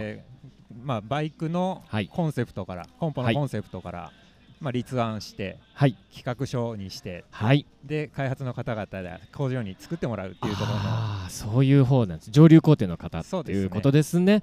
こういったあのグラインデューロの会場で島野さんもブース出されているんですけども松本さんあのバイシクルクラブの、えーっと今発売されている9月売り号11月号にもあの12足の話が出てるんですけどもはい。結構ちょっと遡ってですね僕聞きたいと思ってます。そもそも GRX ってまあ2019年でしたっけ？そうですね。上市は19年になると思います。19年に発売開始されたわけなんですが、もちろんその開発に至ってはもっともっと前からいろんなその思いやら希望やら期待値を込められて作られたと思うんですが、はい。まだそこら辺の情報って実はあんまり一般の方々にはちょっと聞こえてきてない話。そこからちょっとどんなところが島野で中で検討されていたのかっていうのをちょっと聞かせていただいていいですか？ああはいわかりました。はい。まあもともとですね、はい。2014年の終わりからはい。2015年のあたりですね、あのーまあ、シマノがはい。最初のディスクブレーキ、ロード用のディスクブレーキを出した以降の話なんですけれど、はい。えまあ、そはというと島ノのロード用のディスクって型番でいうと何から始まってましたっけ？えー、と785と685っていう多分シリーズが出てたと思うんです、ね、デュラとかアルテよりも出るまあ前に、のシマノのロゴの製品です、ね。はいはいはいはい。でそれでやっぱ市場で何が起きたかというと、うん。まあ、タイヤの制限がなくなってるうんっていうところで、うん。最初にシクロクロスとかっていうのはディスクブレーキの拍車がかかっていったはい。あのカテゴリー。なるほど。ただですねシクロクロス自体のバイクの台数っていうのは結構下がってきてたはずなんですが、はい。アメリカのちょうど中西部あたりはい。いわゆる、えーアンバウンドのエリアですね。カンザスとかああいうところで。そはい。そこの、まあ、ディーラーではい。シクロクロスバイクがちょっと売れてるぞと。はい。なぜだはい要するにデータとしてなんかイレギュラーなノイズが入っていた。あってことはやっぱり最新の流れはアメリカからやってくるっていうことですね。そうですね。グラベルに限って言うと、まあうん。そうなってると思います。なるほど。それが2014年あたでり14年からそうですね、はい。ノイズが乗り始めて、はい。じゃあ何が起きてるのっていうところで、はい。実際に行ってみて調べてきなさいということで、はい。まあ行かせてくださいって言ったんですけれども。東さん。が言ったと。そうですね。私が最初に行きました。はい。でカンザスとコロラドにまあオフィスがあったので、はい。まあ、そのあえあたりを見ながら、はい。ドロップハンドルではい。砂利道駆け抜けてるんですよ人間が。はい。ちょっと待てと。はい。でロードバイクなんですね見た目としては。まだ今ほどタイヤの太さが太くなくてはい。28C とか28 30C ぐらいのタイヤで,、うん今のオールロードぐらいの太さでみんな砂利道走ってると、はい。でそのぐらいで走っているそのオフロードじゃないけれども、うん。まあ、いわゆるグラベルロードを走るうん。人たちがその辺りにいっぱいいる。はい。でもともとその辺りの道っていうのは、うん。舗装路あのいわゆる日本でいう舗装路ターマックの舗装路がないんですね、ういう砂利道も一応舗装路なんですよ、うんうんうんあれは砂利をちゃんと巻いてうん整地してるんで、うんうんうん。そういう意味での砂利の舗装路っていうのが、はい。まあ、その地域にありはいでハイウェイ近くになると、はい。あのコンクリート道はあるんだけれども、はい。ちょうどその頃オンロードに出た人たちが、はい。車にはねられまくってへー。でそこからエスケープして砂利道を走るっていう文化がそこで出てる、あーグラベルロードのなんか生まれはなんかそんなところからも。まあ、そういうのなんかいろんな多分、まあ。あのね、クラスターがいたんですけれどもど。はい。一つの理由としてそういう背景もあると。へーその中でそのじゃあディスクロードがぽいものが売れてきたっていう。そうですれを見ねてじゃあどうするっていうふうに行った時に初めて、まあ、私乗った時に、面白いかったのは、うん。まあ、オンロードで当然体験することのない、うん。ジャリジャリジャリジャリというタイヤがこの地面を潰しながら、うん。なのになんかよくわからないけれどもロードバイクに乗ってるっていう変なうんまあドロップですからね。感うん感覚。うんうんでそれがまあ偶然に私は面白いと思ってしまったと、はい。はい。プリミティブな面白さ。そうですね、その時に、はい。まあこれをあのロードのコンポだけでうん。賄うのは厳しいなと。うん。で片やじゃあマウンテンバイクのコンポだと、うん。まあ、ドロップハンドル乗ってる人たちなんで、うん。ちょっと違うよね、うん。っていうところで、うん。じゃあ新しくそこにアプローチできないかなっていうふうに考え始めたのが、はい。まあ、いわゆる GRX の前の段階の起こりですと。はい。でそこに対して最初にテーマとして、まあ、コンセプトテーマとしてはい。掲げたのがバイブレーションに対してのソリューションを与えたい。なんか今カタカナたくさん出てきました。バイブレーション振動振動に対するはい問題解決の,、はい。あの方法をお客さんに提供したいなっはいていうのが最初のイメージ。で開発の方にうん。それを伝えて、はい。でまあじゃあ振動はどこで起きてるはいっていうところから、はい。まあ、まずマウンテンバイクでもうち技術を持っていたんですけれども、はいチェーンが暴れる。はい。あじゃあクラッチの機構を RD に入れてみようか。はい。でじゃあ走ってる時に手元はどうだ？うん。うん確かに手揺れるな、うんうんじゃあ手元で何か解決策できませんか？う、ん。っていうような、まあ、ちょっとずつ各なんていうんですかね部品ごとにうん。テーマを、うん。まあ、砕きながらうん。何ができるかでうん。基本的なダイレクションとしてはうん。アンチバイブレーションを目指しましょう。はい。あの要するに振動に対しての、はい。ガタガタ道でもガタガタ道でも安心できるっていうのをうん目指しましょうっていうのところで始めたんです、へえでもそっから製品化までまだ5年近くありますね。そうですね。で一旦ですね、ええ。ー GRX のコンポができる前にえはい。皆さん覚えている方もいらっしゃるかもしれないんですけれど、はいあのーアルテグラ RX っていうはい。クラッチのついた RD だけをはい。上司させていただいたんですね。はい。はい。でそれはやっぱり市場を見る上のなんていうのかな試しといいますかちょっとテストマーケティング的にはい。やらせてもらった、ここでちょっと一つはい。解説を、えー挟みたいと思います、はい。クラッチという言葉出ました、えーこれはちょっと今あの聞いたことない人のためにちょっとあの補釈補足して説明していただきますとはいはい。何でしょああとリアディレイラーにですね、はい。あのーアーム足がついてると思うんですけれど、そこが振動とか、うはい。あの引っ張られた時に、はい。何もない状態だとバネがただ単にあの引っ張られるだけなんですけれど、はい。それを摩擦の力で、はいはいはいチェーンが引っ張られないようなはい。方向に、まあなんだっけ制御するようはない。装置がついている、結果してそのクラッチのレバーをオンにするとチェーンの暴れが少なくなるってそういうシステムですよね、はい。マウンテンバイクには前から入れられてた、それがクラッチでした、はい。すみません。ちょっと挟みましたが、ははい。それでクラッチが来ましたと。でそこに対して、うん。まあ市場にこんなんだったら面白いんじゃないの？といううん。形でアプローチしてみたときに、うんうん。やっぱり反応が良かった。へ特に、あのーお客さんどういう場所で乗るかっていうのは多種多様なんですけれども、はい。少なくともそれを入れることで、えはい。チェーンチェーンステートチェーンが当たるそうなんですよね。バタバタ音がバタバタっていうところがやっぱなくなるた時に、はい。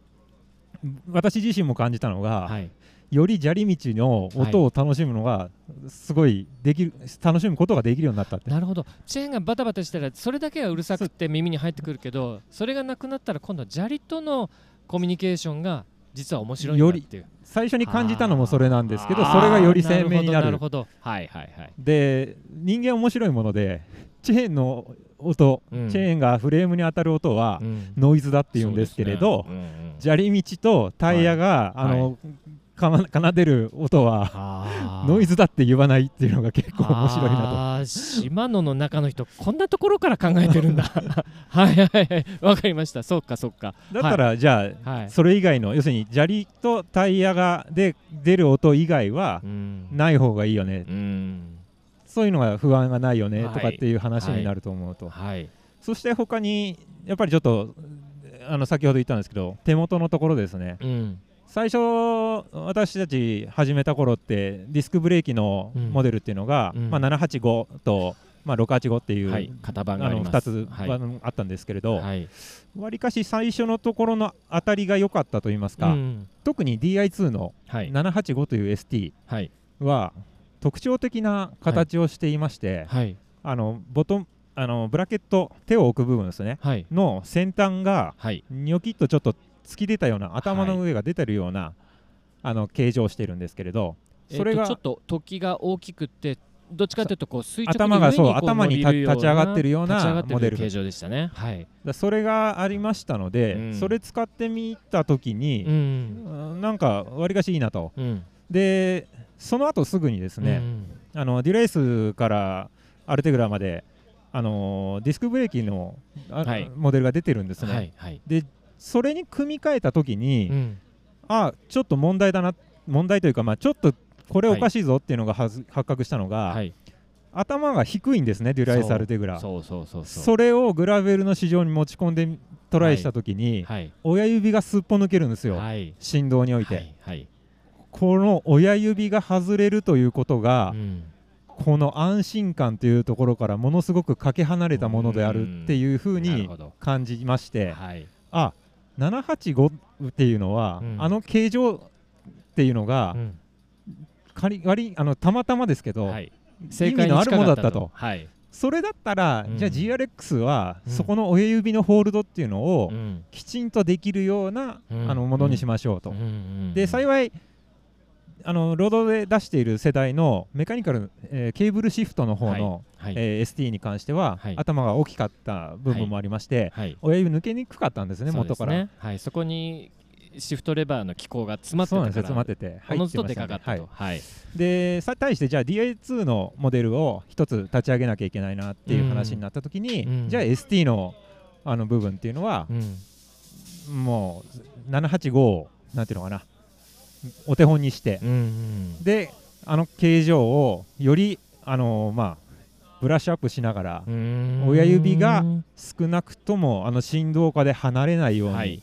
ちゃんと引っかかる形状にするという。はい。でそこで私たちこだわったのが、うん。まあテクスチャーも違うあのブラケットにある模様がね、はい。違ったりとかはい。するんですけれど、はいあの頭のボタンってフードの頭のスイッチがもう一個ついてたりするんですけど、はいはい、DI2 のですね隠れスイッチみたいなはいはい GLX の DI2 の ST って、はいあれ内側にスイッチがあるんですね、はい。あれも親指が抜けないように、うん。てっぺんではなくて内側。ああそうですね。とかそういうあの要するに理,、えー理由をちゃんと作りながら。おおそこもそういう概念から来てるあの位置なんですね。なるほど。一つ一つの、あのー部品うん。っていうのに対して、うん。きちんと役割をうん。与えましょうっていう、まん。あ、やり方でうん。開発の方々にお願いした、そんな流れで、つまあ、ちょっとずつ作っていた、うん。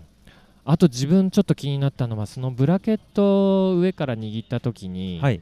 すごく面が平たい。ああ、ねはい。あのロードモデルとかに比べると。当然リブのパターンもリブが太かったりとかしてその安定感もあるんですがひ手のひらでこうペタッとこう落ち着く感じっていうのも安心感につながってるのかななんて。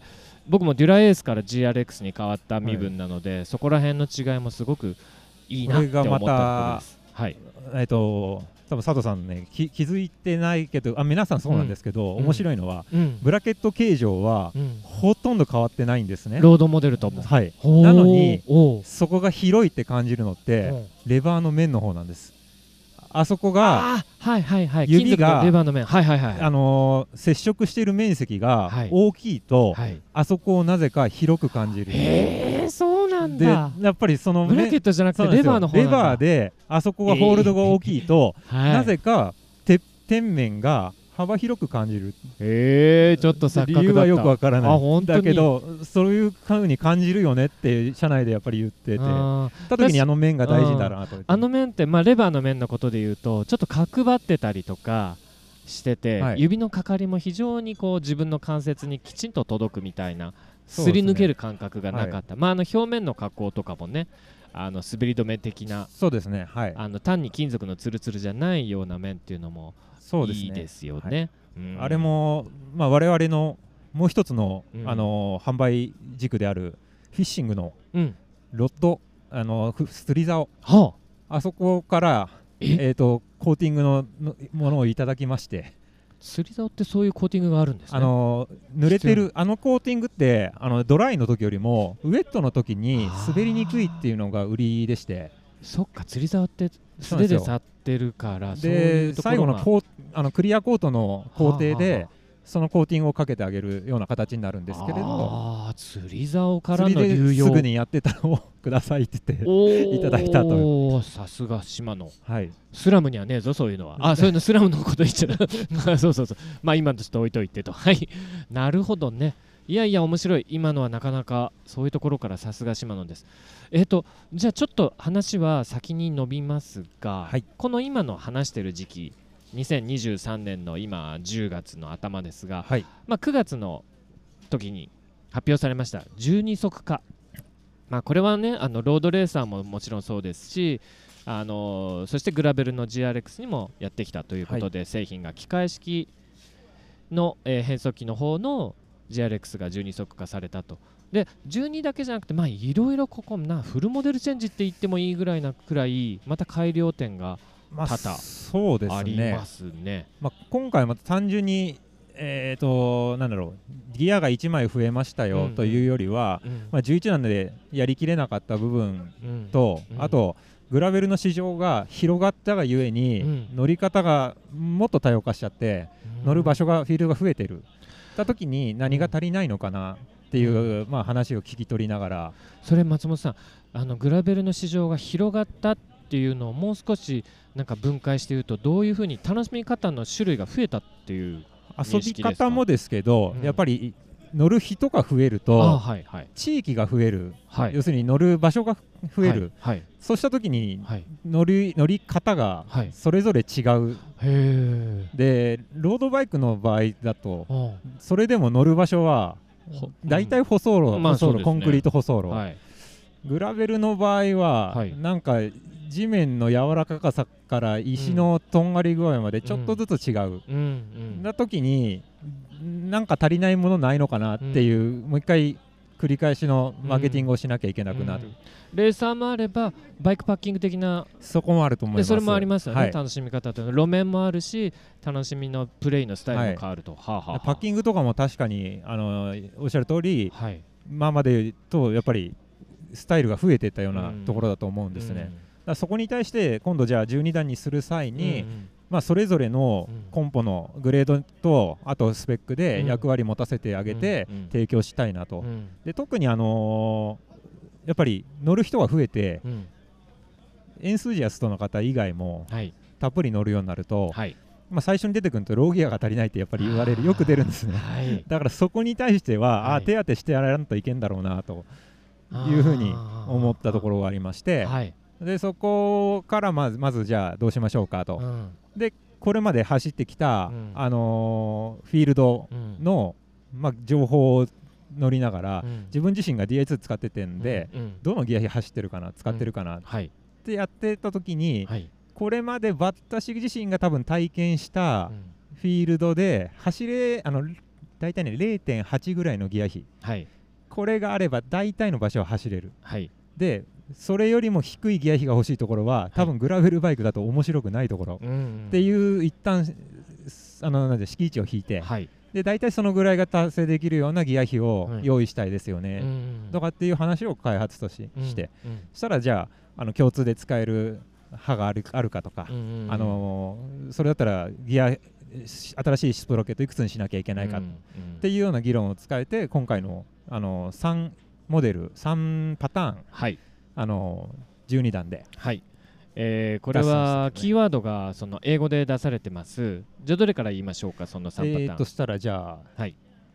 まずアンビータブルからアンビータブルからいきましょうか、アンビータブルっていうのが、まあ、1×12 段、はい。シングルの12段はい。のモデルなんですけれども、はい。リアのカセット1045はい。というちょっとクロスなあの12段のあの2つラインナップがあるうちはい。のクロスなラインナップ、はい。でこれはあくまでやっぱりそのちょっとスピードのちゃんと脚力のある方が、はい。あのきちんと、まあ、レースも含めて走りきれるような、そのレースの中でアンビータブルつまり負けねえぞってまあいう、そうですね。ひ最初これも、アンなんちゃらアンなんちゃらのこのシリーズは、はい私の最初のインプットの企画書としては、はい。違う言葉を使っていておうおう。え言っていいんですか？イメージで、はい。使ってて、はい。いやあんなんとかじゃなくて私はなんて書いたんだっけな単純に無敵とかそういう感じで書いてたんですね。まあ、積極的なワードこれ案だから否定的な言葉なんだけど。も、あそういう、ね、で、まあ、これはコピーはもう宣伝の方がなるほどやっていただけるんですけれど、へーうん。まあ、そこに対して、うん。あのまあ、3つのテーマこの感じで与えて、うん。だからこんな風に作ってくれたっていうのがあるんですけど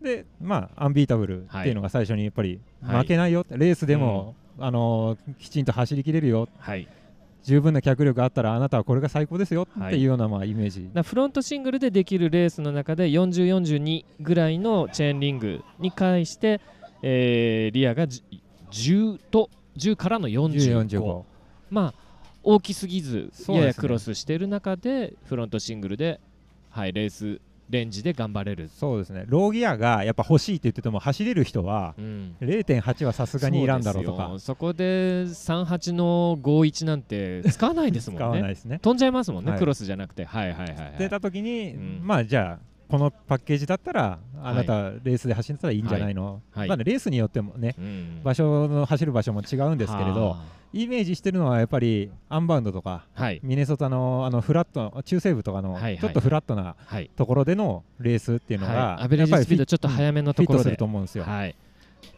でで次が、うん。アンストッパブルかな？アンストッパブルに行きます。はい。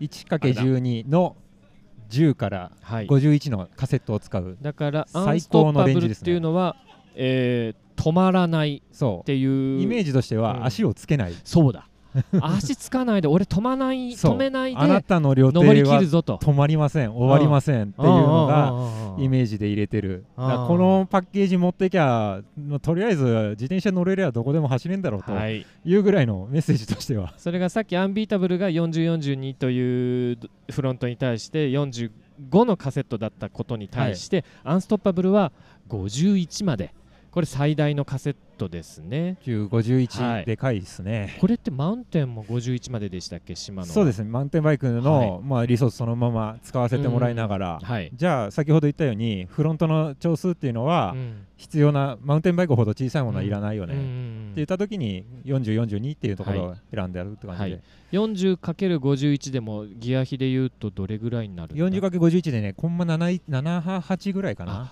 はい、やっぱそのぐらい0.8大体そのぐらいだなとう。んああなるほど。おーそして最後が前前2段のアンドロッパブル、アンドロッパブル 2×12 の、はい。えー、と今回は12段に変化した時に、うん。えー、と11段の時は1136っていうはぐみ、うん。あ34っていうはぐみだったんですけれど、うんうんうん。今回から1136のはぐみを1つはい。1枚追加する、追加しましたね、はい。とうとう。12足になって36丁まで伸びるすごくクロスしたギアが使えるということで。11段の時は、ええ。トップ側のギアがちょっと1丁2丁飛びだったんで11、13、はい。15というような飛び方だったんですけど、はい今回のやつに限って言うと、はい。11、12、13、14、15、17っていうようなロードののあーそこはクロスしてるんですね。クロスに習ったはぐみに構成し直しまして、はいはい。よりそのスピードレンジの高いところでも、はい。あのーなんていうのかなみんなで走ってても、うん脱落しないよ。アそこです、すそこなんです。脱落しないというのはその パックから逃れねえぞと。と。俺は落ちねえぞという。そこなんですね。別にチェーンが落ちねえとか そういうことじゃなくてそれだったんですよ皆さん。ちょっとね、まあ長いフロントデレラついてるので、うんうん。チェーンも落ちないんですけれど。あそれはそうですね、ううん。物理的に逆僕の中では多分フロントシングルより落ちないと僕は思ってるんですけど。はい。でもフロントもこれ前が48と31っていう組み合わせなんですが、はい。前も2足あのフロント2足は11足の時もありましたよね、はい。あの時ってインナーは何丁でした？一緒です。あ一緒なんですね。4831っていうのが、はい。まあこれもあの使う方がやっぱり本当のトッププロの何ていうの、うん。レーサーの方だと、うんもう今イイベントとかでも50兆のさうんうん。5034とかって使ってるらっしゃる方がいらっしゃるんですね、はいはい。まあそういう人たちはそういうトッうん。プ本当10%の方は、もうそういうチョイスにするしかないんだったら、はもうどうぞ使ってくださまあ、いという。それは本当エリート中のエリートですね、ただ、はい。やっぱり48っていうのが、あのーもともとですね、うん。この48が生まれた理由っていうのも、うん50兆っていう、まあ、基本のギア比があった時に、うん。タイヤの大きさがうん。太くなっていくと、うん。K が大きくなる、はいで50兆と同じフィーリングをはい。やろうとした時に、はい。あのーローギアにしないと、そこの要するに同じような感じ、感覚にならないと。タイヤの直径がでちょうどはい。増えてると 25C のタイヤに対して、うん。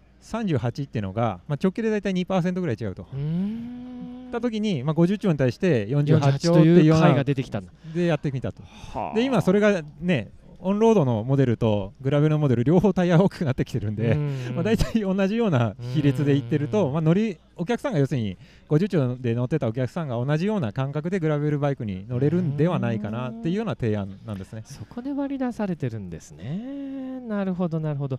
でじゃあ11足から12足になった時のこの、まあ、アンドロッパブルはそのトップ調から何段かがクロス化されたっていうのが変わったそうですそれと36兆っていううか36うんの一番も軽いやつが出てきたりと。あーなるほど。前34まででした34まででした。もんね。36あると、はい。やっぱ48兆トップに入れたまま、うん。かなり引っ張れるんですね。あでもともと31兆のローっていうのも、はい。48、31ってすごい17兆差もあるので、はい。使い方としては、はい。あのシーケンシャルにあの、うん。インワード、アウトワードを使い分けるというよりは、うん。もうアウターをうん。ずっと使ってて、はい。もう最後どうしようもない自分が、はい。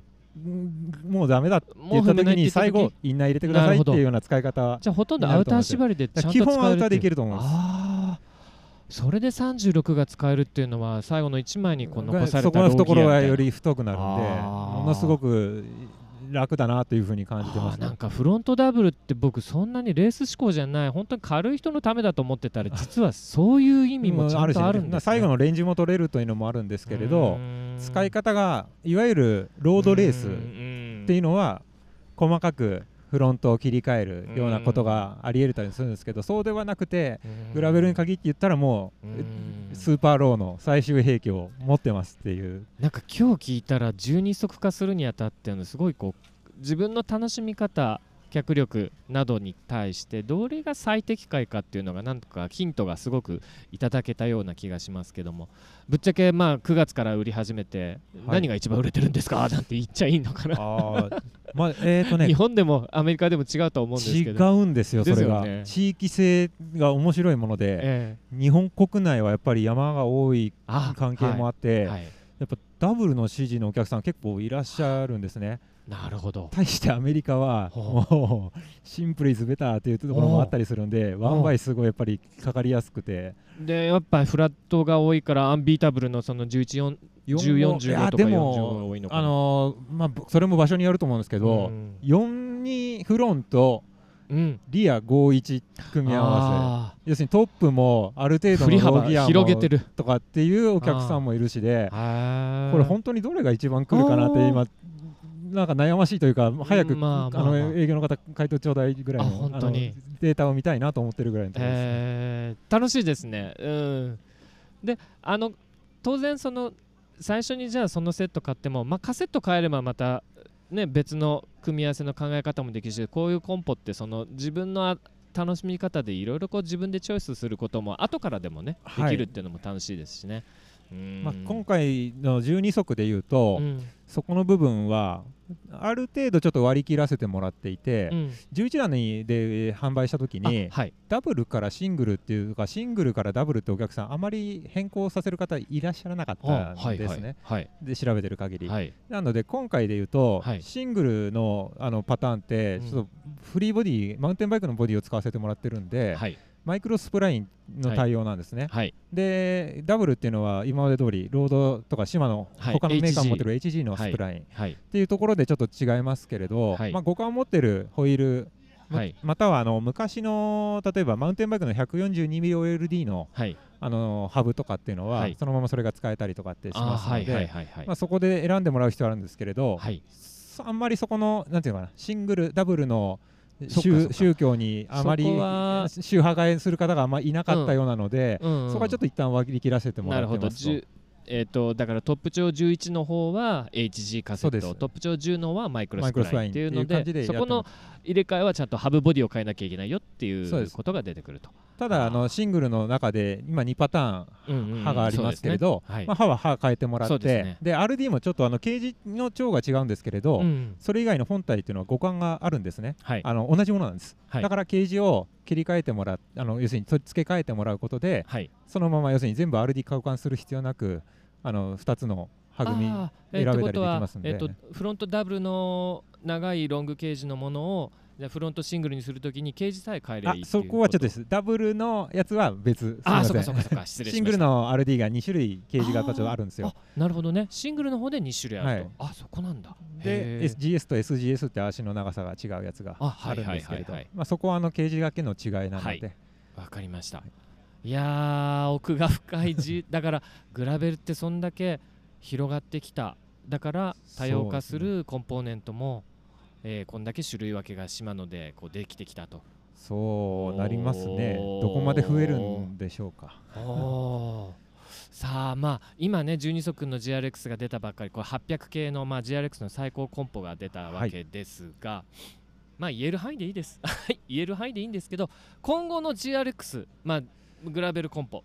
さあどんな風にまあ個人的でもいいんですけども 言える範囲で構わないのですがこうなってほしいなという希望でもいいです。どんな風になると思われますか？まず800系以外に600台も一応一緒に出てるます、はい。10足えーと600は11か12段で12段対応です、はいはいただ、12段の600あの GRX って面白いのは、うん。あの同じ役割であのうん。全く要するに12段変速の RD とかっていう役割があったら、うん。それが被るものっていうのは、うん。そのグレードの要するに値段帯のわざわざその仕立てをしないっていうふうに決めてるので、うんあの RD とか FD は一緒なんですね、はいはい。ただクランクの調数とかが違ったりとか。なるほど。あの ST の仕立てがちょっと違うっていうのがバリエーションとしてあります、はいはい。でそうかその次ですね。今回出した後の次となると、うんうん。まあ、皆さん期待されてるものもあると思ってます、はい。で僕も喉のここまで出かかってますけど言わないでおこ。ういやでで言うとですね、はい。今回、えー、と多分プレスのリリースとかを出したりとか、各メディアさんが、あのー私たちが、えー、とか主主催したはい。ライドキャンプとかで,、はい。でプレゼンテーションを見ていらっしゃると思うんですが、はい。その時に、はい。えー、と最初にメカニカルを投入します、はい。という説明をさせてもらいました。はい。最初に。はい、次にってあるようなことですね。またあはい。あると思います。まあそれは当然。じゃ当然です。で、はい。もっと長いあのスパンで見た時ですけど、はい。はい GRX、はい。やっぱりそのグラベルって言った時に、はい。単純にその砂利の道を走るっていうよりもですね、うん。僕長い時間、うん。長い距離、うん。それと親和性が高い遊び方が、うん。まあ、コンポで見せられたらいいなというふうに思ってます。もうなんか概念的だぞ。長い時間長い距離を楽しむ。時間時間と距離うんで自転車に乗り続けてるっていうところが、うん。大体ロードレースとかってうん。56時間で終わります、うん。グラベルのイベント、うん。200マイルのイベントだったら10、はい。20時間とかかはい。かる方もいらっしゃる、はいはいはいそういう時とかあとはパッキングですね、うん。1ヶ月の旅行に出かけます、はいはいはい。そういうシーンで何か困りごとはないのかなっていうふうに考えた時の解決策を提供したいというふうに思っているので、そんなことができないかなっていうのをなんか考えています。けどまだなまだまあ種なので、いや今はい。日ここまで聞けるとちょっと想像できてなかった。なるほど。それではもそういうふうに、ああ。れあのーここも難しいのは GRX ってどういうコンポですかって時に、うんやはりロードバイクのうん。一点し特化した、うん。要するに速いうん勝てるって言ったところのデュライストが持ってるようなマインドからは、やっぱり差別化しなきゃいけないっていうのもありまして、うんうんだからそれに対してどういう軸で行ったらいいのかなって言って考えた時に今やそういう親和性を探すっていうところかなレースレースしてるようなもう速いとか軽いとかっていうだけじゃなくてさっきおっしゃったような時間長く距離も長く行っていった時での信頼性だったり、その使い勝手の良さ困らない信頼信頼出る、うん安心できる、うん、疲れないとか、まあ、いろんなワードが出てくるかもしれないそこに注目したのも GRX のそういうふうなコンポでありあり続けたいなというふうに思ってます。期待したいです。はい。いやー、本当ちょっと本当に想像以上にこう松本さんがここまで あのいろいろ情報引き出してくれて本当に嬉しかったです。あのこの配信ですね、あの本当話してよってこうこちらからバイシクルクラブからお願いしたら本当数日前でね、あのもうほほとんど突撃インタビュー的なところで あんまり打ち合わせもなく はいそんなところから始めさせていただきまして今ちょうどもう30分を、えー軽く超えてしまいましたがありがとうございます。ありがとうございます。はい。またこういった機会ありましたらその時に振り返っていろいろ島野さんの中の話いろいろ聞かせてください。今日は本当にありがとうございました。ありがとうございました。はい。いかがでしたでしょうか？グラベルとエンデューロの祭典グラインデューロ。今回も日本のグラベルダートバイクの歴史の1ページを飾ったことに間違いありません白馬という日本を代表するスケールの大きい自然の中でバイクのジャンルを超え国籍を超えプロアマを問わず一緒になってレースやライブやパーティーを楽しめるイベントグラインデューロ。このコンテンツの良さはまだまだ発展する可能性を秘めてるはずですので次回の開催にも大きく期待したいところです。そして次回もマイクを持って現地に駆けつけたいと思ってます。番組へのご意見ご感想はエピソード欄にある Google フォームを使ってお寄せください。皆様の生の声励みになります。それではお別れのお時間となりました。お相手は BC ステーション MC 佐藤慎吾でした。またお会いしましょう。バイバイ。